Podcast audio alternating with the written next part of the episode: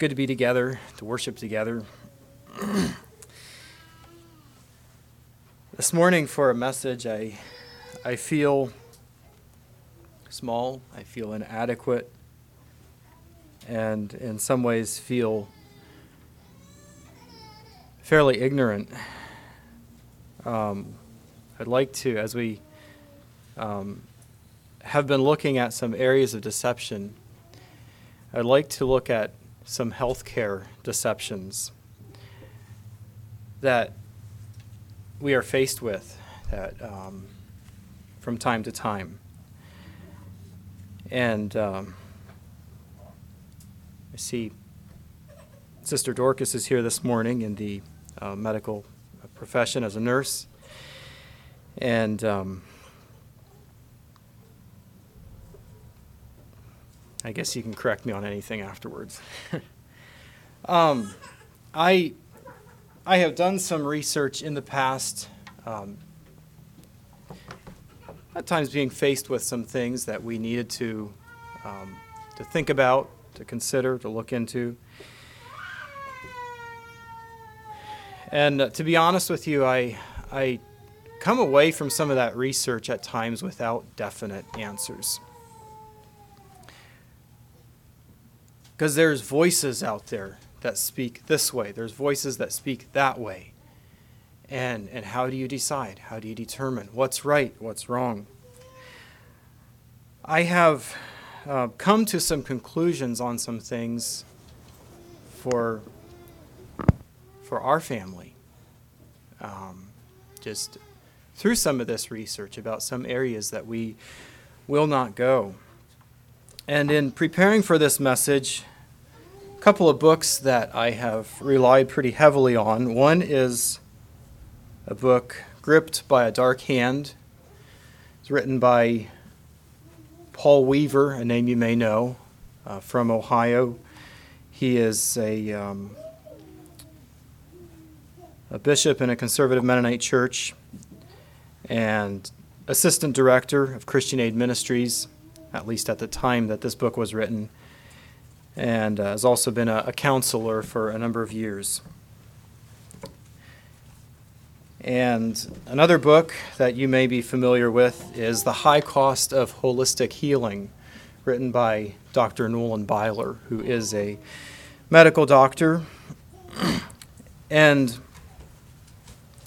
I believe that these men have written coming from a standpoint of seeing darkness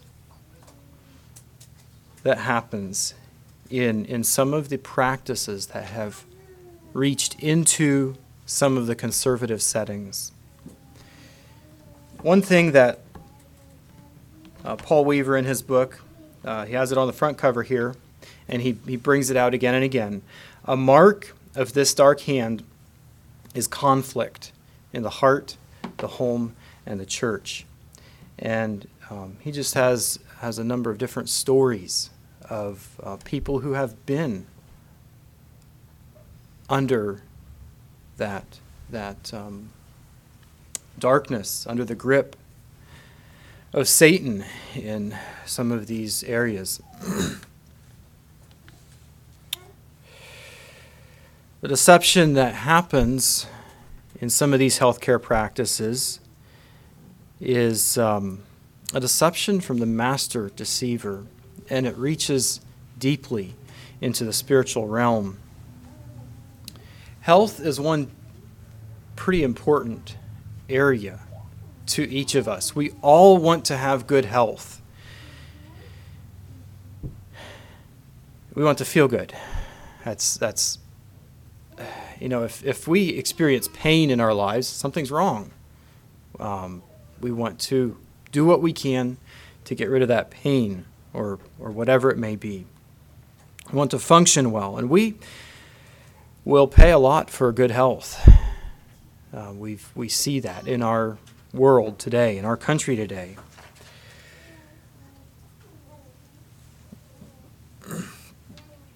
But I would say that both in the medical and also in the natural, there are practices that are not for the Christian. I think we would all acknowledge that in both areas. There are unscientific practices that can gain a foothold of the devil in a person's life. And there are also practices that are not scientific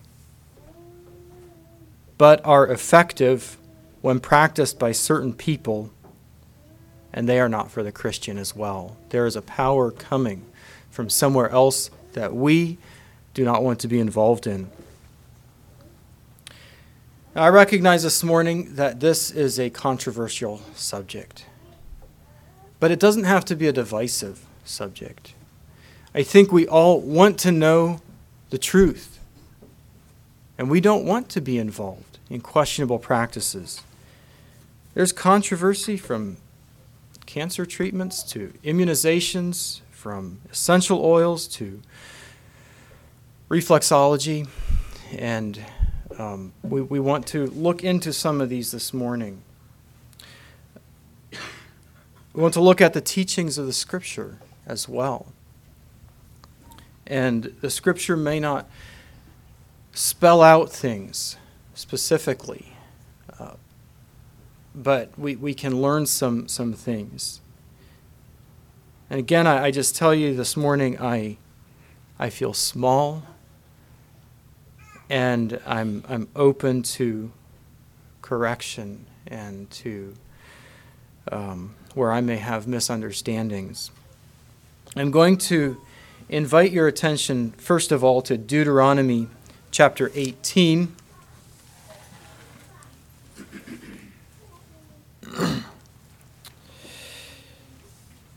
Deuteronomy 18, the Israelites were here coming to, to the time of going into the promised land. And God is calling Israel here to choose his spirit. Deuteronomy 18, begin at verse 9. It says, When thou art come into the land which the Lord thy God giveth thee, Thou shalt not learn to do after the abominations of those nations. There shall not be found among you any one that maketh his son or his daughter to pass through the fire, or that useth divination, or an observer of times, or an enchanter, or a witch, or a charmer, or a consulter with familiar spirits, or a wizard, or a necromancer for all that do these things are an abomination unto the Lord.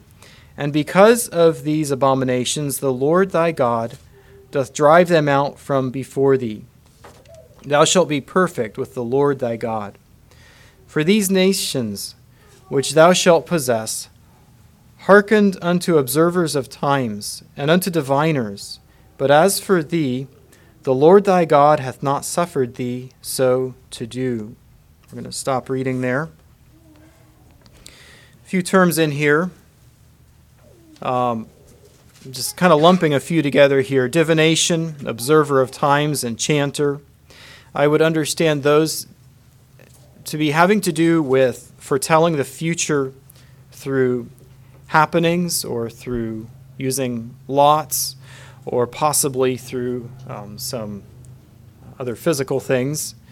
Uh, but definitely foretelling things of the future in ways that were not through God. The word witch there, one who uh, practices magic and having to do with entering into the spirit world. Uh, the word charmer, one using spells. Uh, consulter into uh, Okay, uses the word consulter there. One uh, consulter with familiar spirits there, um, looking into the spiritual word, into the spiritual world, and the word wizard would uh, be comparable to a witch, uh, but of the masculine. The word necromancer. Um, we remember the story of Saul going to the witch at Endor, and I, I believe that that would have been uh, what a necromancer would have been um, going to the spirits of the dead.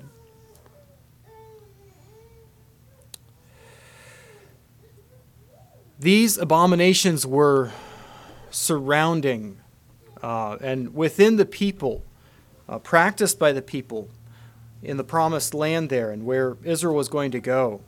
And God wanted his chosen people to be clean of these abominations. That word abomination, something abhorrible or morally disgusting.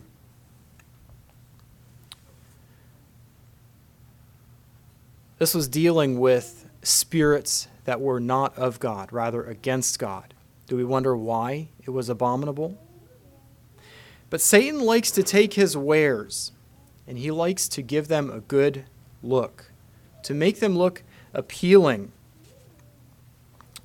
They're counterfeits. It's like a, a $100 bill that is a counterfeit. It looks like a $100 bill if they do a good job on it, anyways, but it's a counterfeit. It's not the real thing, and it's not worth $100 like a real $100 bill is. But the danger for Israel was that they would go into this land, they would be surrounded by these people, and that they would accept their gloss. They would accept their counterfeits. And God knew that Satan's counterfeits would bring Israel back into bondage. They had come out of a physical bondage in Egypt, and He did not want them to go back into a spiritual bondage away from Him. Now I'm going to turn to the New Testament, the book of Acts. And there's three accounts I would like to look at here. Um, sorcery is a word that we find here in Acts, at least in a couple of these passages, and I think the third one uh, we could, could be referring to sorcery as well. Acts chapter 8 gives the account of Philip going to Samaria and preached Christ unto the Samaritans. And they received his teaching with joy. And there was a man there, his name was Simon it says he used sorcery and he bewitched the people of Samaria. And when many people came and believed, Simon also came. He believed and he was baptized. And Peter and John came to Samaria to help Philip with um, the work that was happening there. And beginning here in verse 15, it says about Peter and John, who, when they were come down, prayed for them that they might receive the Holy Ghost. So, here, the coming of the Holy Ghost, the Holy Spirit, was, um, was still very recent as Christ had ascended back to heaven and he was sending his comforter. So they, they prayed and the Holy Ghost uh, was received. It says, For as yet he was fallen upon none of them, only they were baptized in the name of the Lord Jesus. Verse 17 Then laid they their hands on them, and they received the Holy Ghost. And when Simon saw that through laying on of the apostles' hands the Holy Ghost was given, he offered them money, saying, Give me also this power, that on whomsoever I lay hands, he may receive the Holy Ghost. But Peter said unto him, Thy money perish with thee, because thou hast thought that the gift of God may be purchased with money. Thou hast neither part nor lot in this matter, for thy heart is not right in the sight of God. Repent, therefore, of this thy wickedness, and pray God, if perhaps the thought of thine heart may be forgiven thee. For I perceive that thou art in the gall of bitterness and in the bond of iniquity. Then answered Simon and said, Pray ye to the Lord for me that none of these things which ye have spoken come upon me. And they, when they had testified and preached the word of the Lord, returned to Jerusalem and preached the gospel in many villages of the Samaritans. So, Simon the sorcerer, who in time past had used sorcery. People looked to him, uh, he bewitched them. Now he sees what the apostles are doing, and they have this power, what it's looking like to him, to, to do this great thing of laying hands on the people and praying for them, and the Holy Spirit comes into them, and he wants this power. And he, he offers money to do this. But Simon wanted to use man's means to do the work of God. He still wanted to have the people under him. And Peter called Simon here to repent of his, I think we could call it sorcery. Simon needed deliverance. And I don't know that we read of Simon again. Uh, I'm not sure. I didn't really look into that. I don't know what his his um, end was, but uh, I, I hope that he was delivered from the bondage of sorcery that he was into. Now we're going to turn to Acts chapter 13. I'd like to read the first 12 verses here. Now there were in the church that was at Antioch certain prophets and teachers, as Barnabas and Simeon, that was called Niger, and Lucius of Cyrene, and Manaen, which had been brought up with Herod the Tetrarch, and Saul.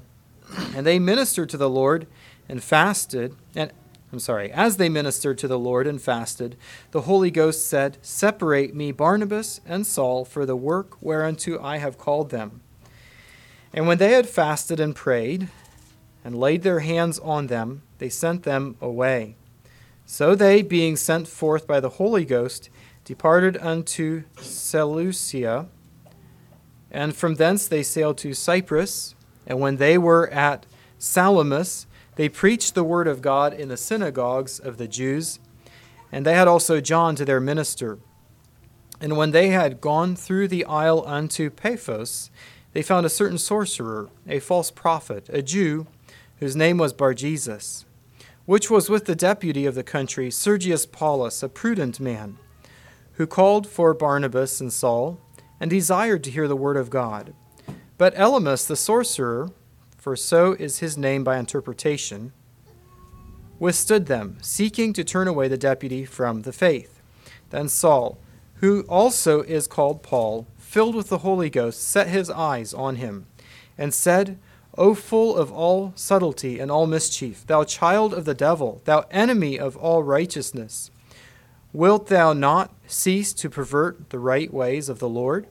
And now, behold, the hand of the Lord is upon thee and thou shalt be blind, not seeing the sun for a season. And immediately there fell on him a mist and a darkness, and he went about seeking some to lead him by the hand. Then the deputy, when he saw what was done, believed, being astonished at the doctrine of the Lord. We'll stop reading there. Now, one thing I should have brought out earlier the word sorcerer, as uh, we read in Acts 8 and again here in Acts 13. A sorcerer would be uh, like a magician or a, a wizard, prof- a pretender of magic powers, or a professor of the arts of witchcraft. So we see kind of what, what kind of men these were here that the disciples were dealing with. And in this account here in Acts 13, Bar Jesus was a sorcerer, and Sergius Paulus was uh, seems a companion of his here. But it says that Sergius Paulus was a prudent man. Uh, maybe a, a wise or an understanding man. And I just like to bring out here that this prudent man, Sergius Paulus, uh, seems like he did not see through uh, what Bar Jesus or Elymas here, the sorcerer, was into. And just recognizing that we too uh, as, as humans, in our own human understanding, can be deceived as well in, in areas that um, of, of healthcare or, or of other areas of life as well.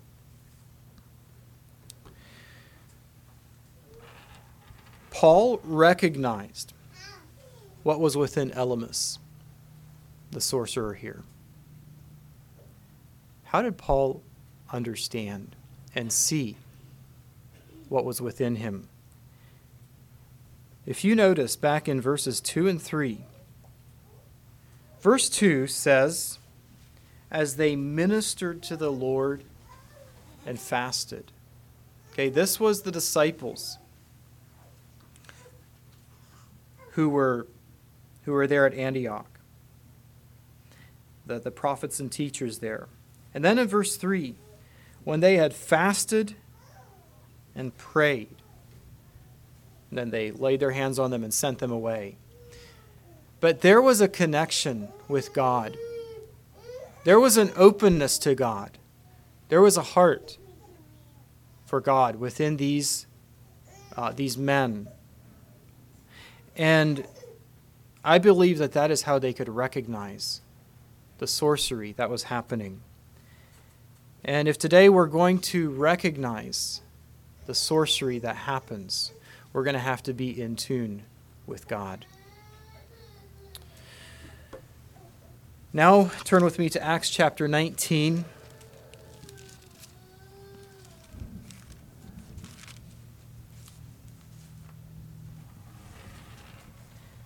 And we have here the account. If I mention the seven sons of Sceva, I think we all, uh, many of us would under, uh, know what that passage is about there. We're going to read that. Acts 19, beginning in verse 13. Then certain of the vagabond Jews, exorcists, just stopping there, the word vagabond, we usually have a pretty negative connotation of the word vagabond, I believe. But I think that's just referring to them as being wandering Jews. And the word exorcist is a person who called out demons through chants or recitation of particular names. Then certain of the vagabond Jews, exorcists, took upon them to call over them which had evil spirits the name of the Lord Jesus, saying, We adjure you by Jesus whom Paul preacheth. And there were seven sons of one Sceva, a Jew, and chief of the priests, which did so. And the evil spirit answered and said, Jesus I know, and Paul I know, but who are ye? And the man in whom the evil spirit was leaped on them and overcame them and prevailed against them, so that they fled out of that house naked and wounded. And this was known to all the Jews and Greeks also dwelling at Ephesus, and fear fell on them all, and the name of the Lord Jesus was magnified. And many that believed came and confessed and showed their deeds. Many of them also, which used curious arts, brought their books together and burned them before all men and they counted the price of them and found it 50,000 pieces of silver. So mightily grew the word of God and prevailed.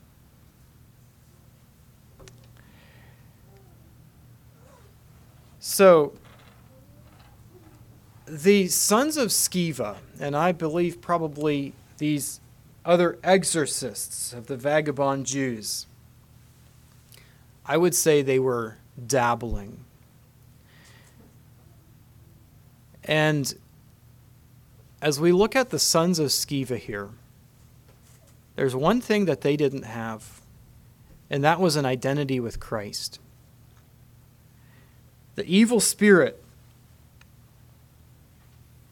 if I can find the verse here, the evil spirit said, Jesus, I know. He knew who Jesus was. And he said, Paul, I know. And I believe he knew Paul because Paul had an identity with Jesus. But then he said, But who are ye? And I believe that we need to have an identity with Christ. And that the evil spirits need to know that that's where our identity is. Messing with evil spirits will bring us out on the losing side if, if we don't have Christ, if we're dabbling in those things, just like it did with the sons of Sceva. Blessing to see that in Ephesus there was repentance of their curious arts. I'm sure not everyone, I would think not everyone probably, but many repented of their curious arts, their magical practices, their sorceries, and they destroyed their books. There was revival among those people. And if we have been into things that are wrong like this, there can be repentance and revival within our hearts. We'll look at that a little bit later.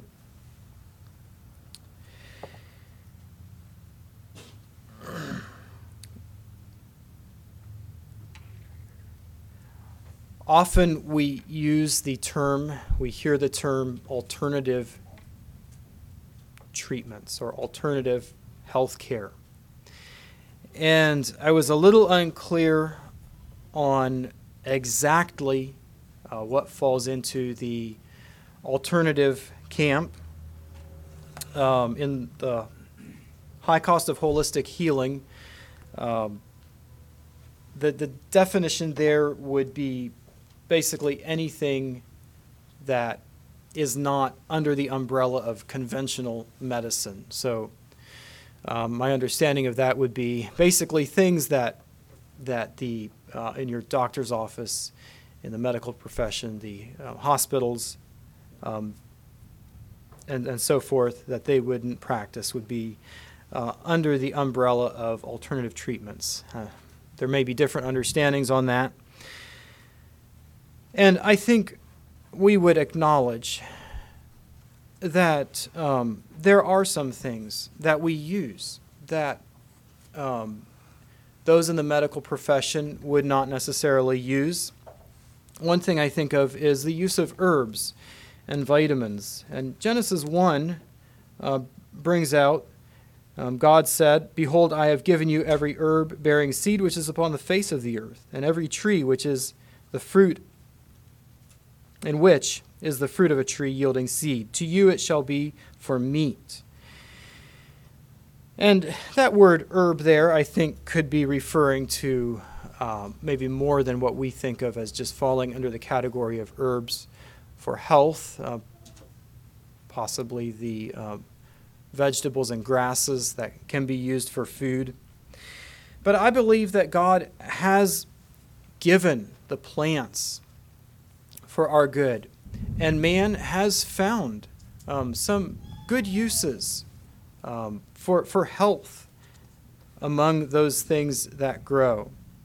And um, there's, there's nothing wrong with using um, herbs and, and um, different supplements for, um, for the good of our health. I want to bring out a few words, though, um, as we think of alternative treatments, and um, the Gripped by a Dark Hand would have listed these words. I got the list from there, and also the other book used a number of them. Words to be aware of. Um, you go find a bottle of um, even vitamins. I don't know. I should, um, thing, let me just put it in a broad spectrum things that you might pull off of the shelf in a store for your health. Some of these words should cause red flags and be warnings. Energy, universal energy, healing energy, life energy, vital energy, life force, vital force, magnetic energy, electricity, bioenergy, frequency, body balance, enlighten, inspire, energize, holistic, new age. And I believe that some of these things, we find these words on bottles of, of pills or whatever that might seem to be perfectly legitimate. And I feel it's safest to leave them on the shelf and to avoid them. Now, I want to bring out a few healthcare methods that I believe we should stay away from. Um, one of them that I, I didn't look into a lot, but I, I think it's good to be aware of, is in the field of chiropractic. Chiropractors manipulate the bones if things are out of place. Um, if you have a sore back, you go to the chiropractor and you, you get things worked, manipulated, your back cracked, whatever all he does, and and um, it's it helps get things back in place. Okay, it it makes sense, but there are deviations, many deviations, in many chiropractors, and um, the the one office that we have gone to in the past, um, and I I forget some of the words. Um, if it was, he, seemed a very straightforward chiropractor. I mean, he got you in there and whip bang, and um, he, he takes care of it. You're out of there. But there were some things in some of his, um, I'm not sure, was it a screen on the wall? And what, what those words were exactly, I, I should have checked into that again. But I think it probably would have been in some of those um, words in the list I had mentioned earlier there to steer clear of. And um, we've come to a place of, of being uncomfortable with not his practice and what he does, but what he is promoting there. And which in turn makes us uncomfortable with using him as a chiropractor. Something else that you find on the shelves of many stores is homeopathic medicine.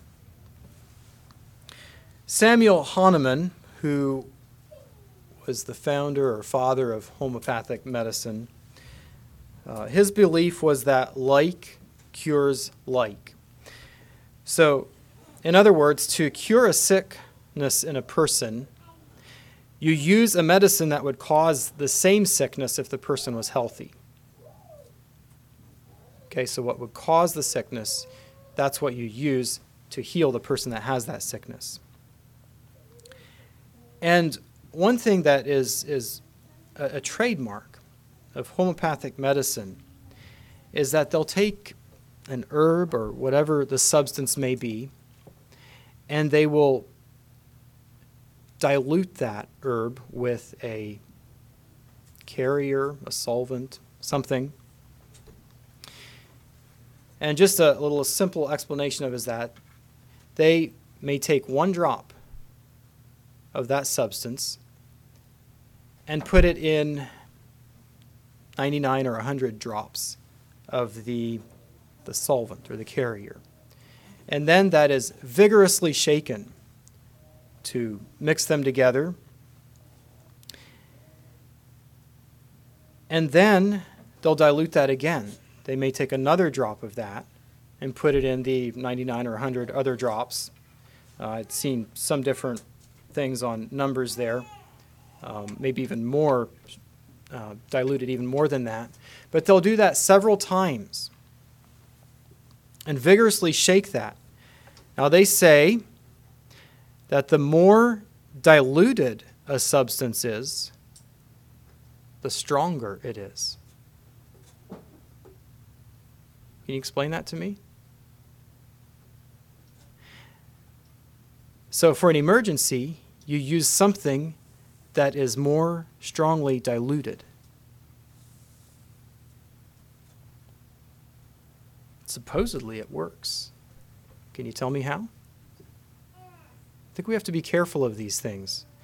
Um, I didn't write them down, but um, on the, the back of many of these bottles it may use a 1x or 3x or uh, letters C. I'm not sure how all that is, but um, it's a, um, a sign of being a homeopathic medicine. Uh, one of these books here mentioned, interestingly enough, I asked how it works. One of the books mentioned that he was a follower of a spiritist or a medium. Um, I think we have to be careful. And I encourage you to avoid homeopathic medicines or medicines that make claims of being homeopathic, even if they look fine otherwise. Another healthcare method or practice that I encourage us to use caution in is that of essential oils. Now, we do use um, some essential oils, and I'm just going to acknowledge it is a controversial subject. And so I'm just going to um, read what Nolan has written here.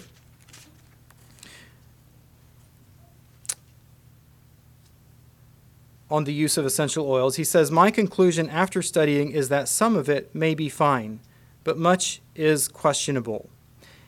Exercise discernment in using these oils. And then he goes on to say, um, he says, however, the names and descriptions of some of the oils concern me. And this is where it gets really questionable in my mind. For example, one is called forgiveness. And in quotes here, I am assuming that this is the description that they give on the bottle. It says this blend contains angelica, frankincense, rose, and other oils high in electrical frequency. These high frequencies may help release negative emotions in order to forgive and forget.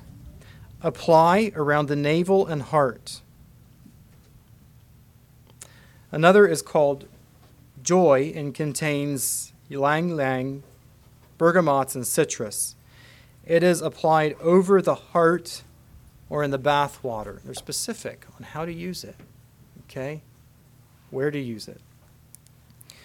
Then there's one called the Three Wise Men.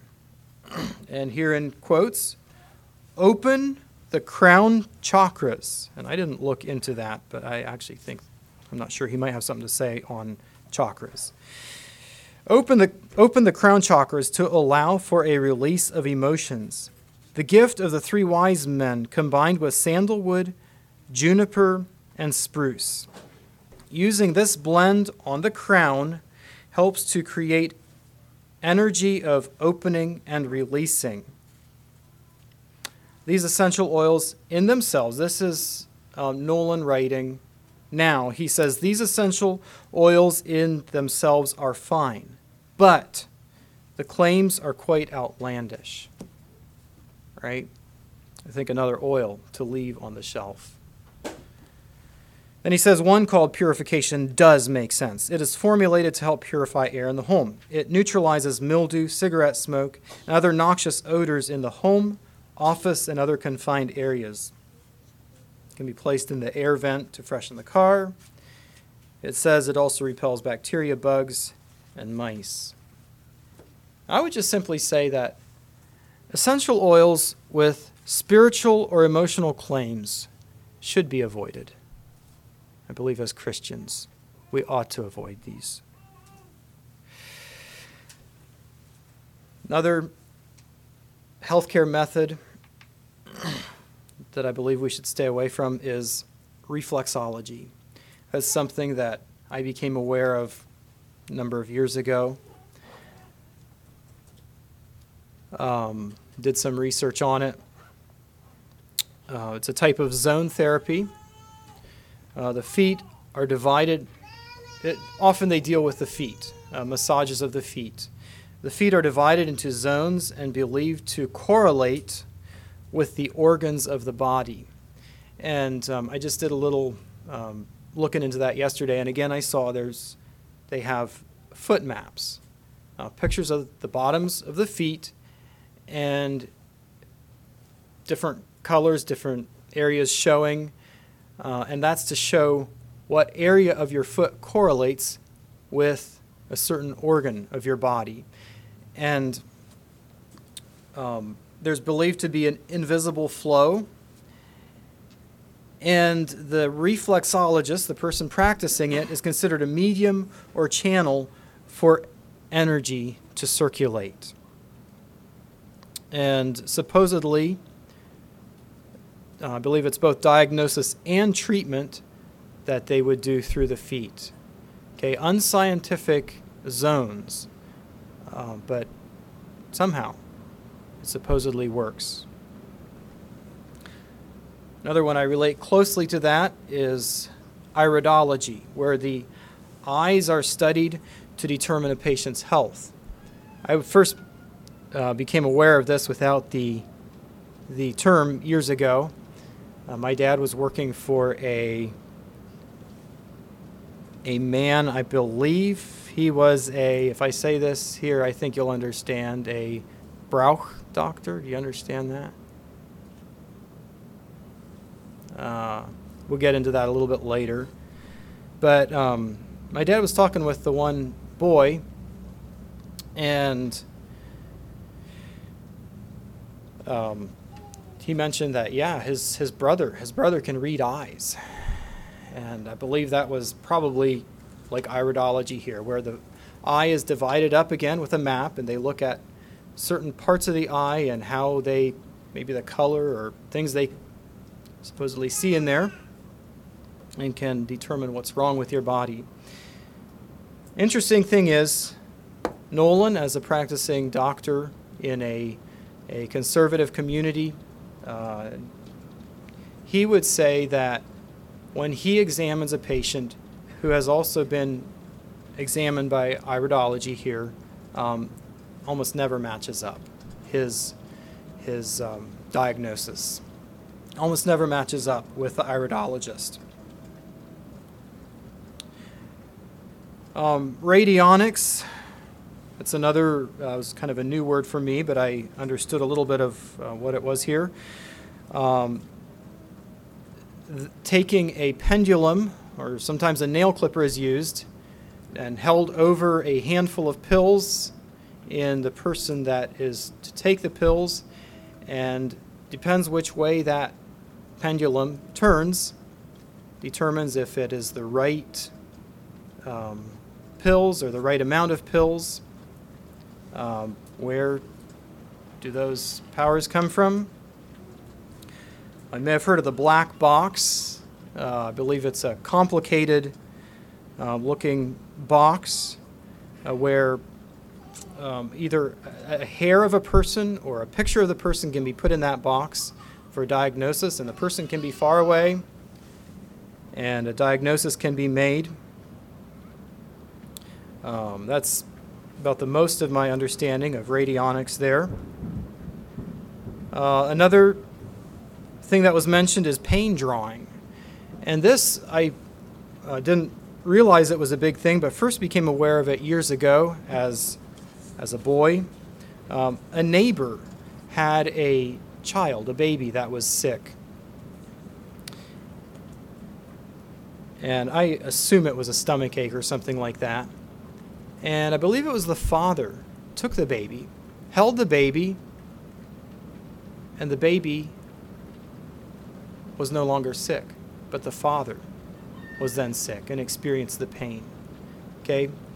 Um, sometimes I think it's used by a touch of the hand, where the pain is drawn out of the person and into the person who is practicing it. Again, unscientific, but there's there's a power there to um, that is dangerous to be messed with. Now, I had mentioned earlier the word uh, Brauch maybe I'm not pronouncing that quite right, uh, but would have happened in um, some of the Amish settings. Uh, Brauch doctor. Uh, if I mention powwowing, I think you'll understand that.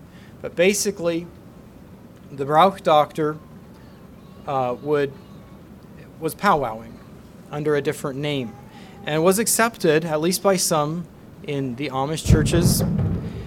Uh, but powwowing is placing magical spells over people for healing purposes, and um, basically, it's demonic power using Christianized terminology.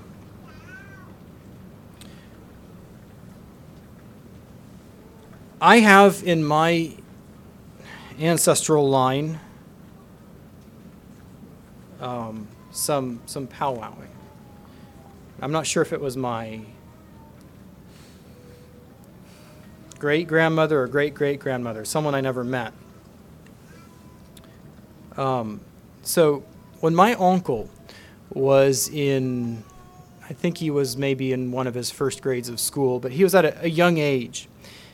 He was sick. He was in the hospital for a time, and um, wasn't wasn't improving. wasn't getting better.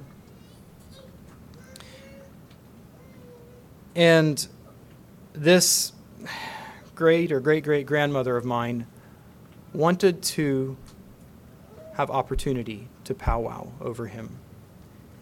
And my grandparents were not sure about it, but after a time they did allow it. And I just heard recently that my uncle acknowledged uh, that there was some talk about that with my uncle.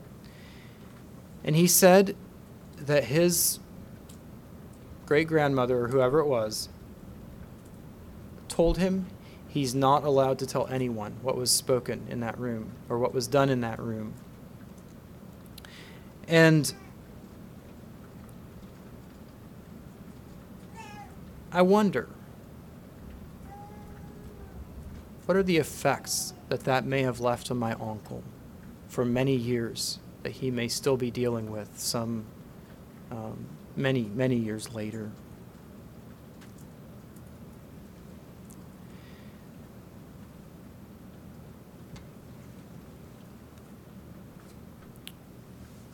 Another thing that has been um,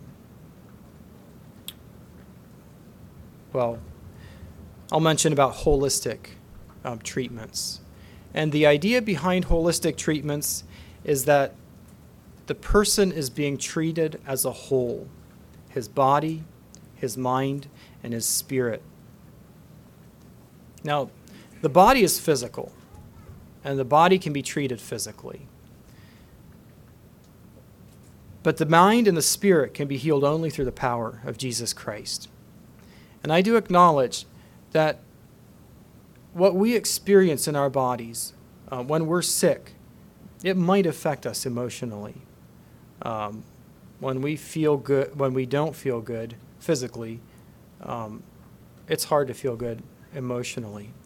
And um, if we're not careful, it can. If we allow those emotions to get away, it can affect us spiritually. I do acknowledge that. But it doesn't have to be.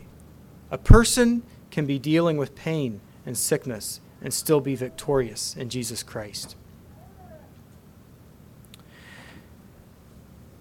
The next, uh, the last thing I have here this morning, which is not um, in the realm of health so much, but is that um, of water witching. Another thing that would have been practiced um, without much shame, I would say, in some of the areas we were in. But where the person practicing the water witching uses uh, wires or a pendulum or a forked stick, and they carry that over the ground to find water under the ground.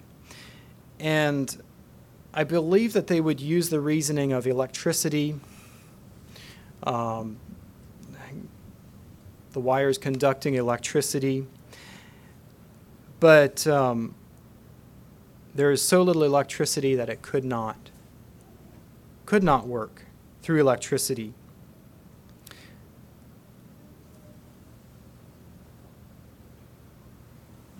But my understanding is that it works. at least for some people, maybe not for everyone. Uh, but where uh, a person may try to hang on to the stick that they're holding and they're powerless to hold it. Unscientific, and again, I believe it's of a spirit we do not want to be a part of.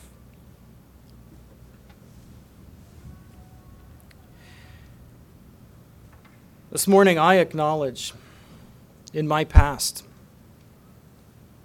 of, I say in my ancestral line, um, powwowing.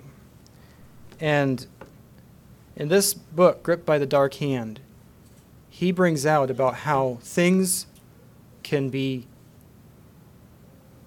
passed down generationally, where it can have its effects. And I do not understand that this morning. Uh, but that is something I want to be free of.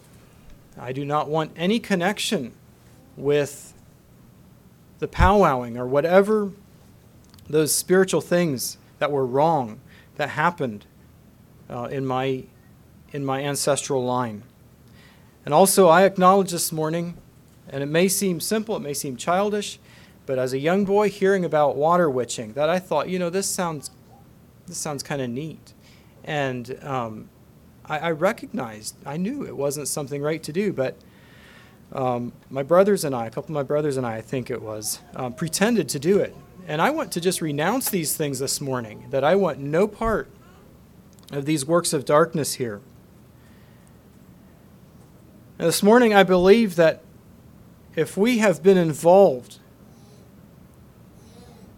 in practices that are of the devil, of such as we've talked about, or others, I believe that just as with any other sin, that we have power as we confess, as we renounce, as we forsake, as we destroy whatever pertains to it, and as we make our identity with God and with His people, even as Paul did, even as the sons of Sceva should have done and, and we can be delivered from these things, from the darkness.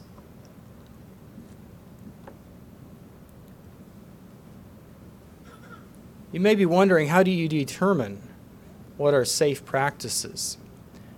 I, I have not covered a very broad list here this morning, even though it was a number of things. And just a couple of things I'm going to mention here that anything against God's word is unsafe. Okay? Does God's word, I'm just looking back here, does God's word say that you should not, um, say, use radionics? Well, no, it doesn't specifically say that. But it does not line up with the principles of God's word. Anything against God's word is unsafe. Anything that goes against Science is unsafe. You may hear it works. We don't really know how. Uh, be very careful. But even that, we can still get confused sometimes. And I'm going to say one more way to determine what a safe practice is is listen to the Holy Spirit. I'm just going to read here uh, an account a testimony that Paul Weaver has written in here for himself. Um,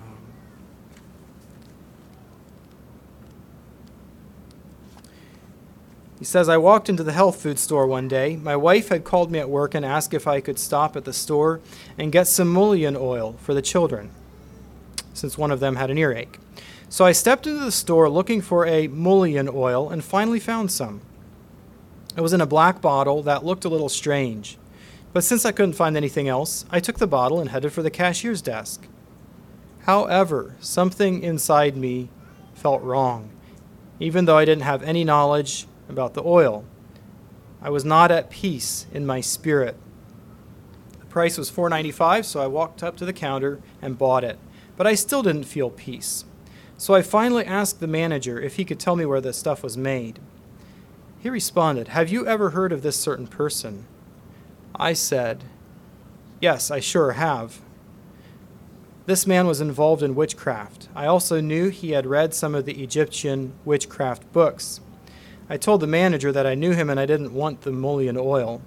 I knew some of the rituals that he would go through to make his medicine and bring power upon it. And he goes on to say that he, the manager, had some other stuff for him, cost him instead of $4.95, cost him $12.95, and he considered that a cheap price to pay to stay out of the grip of Satan.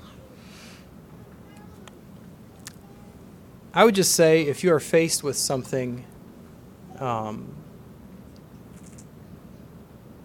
of, a, of a health um, practice that you are unsure about, be very careful before just jumping into it. Listen to what the Holy Spirit is speaking to you. 1 Corinthians 6, uh, 19 and 20.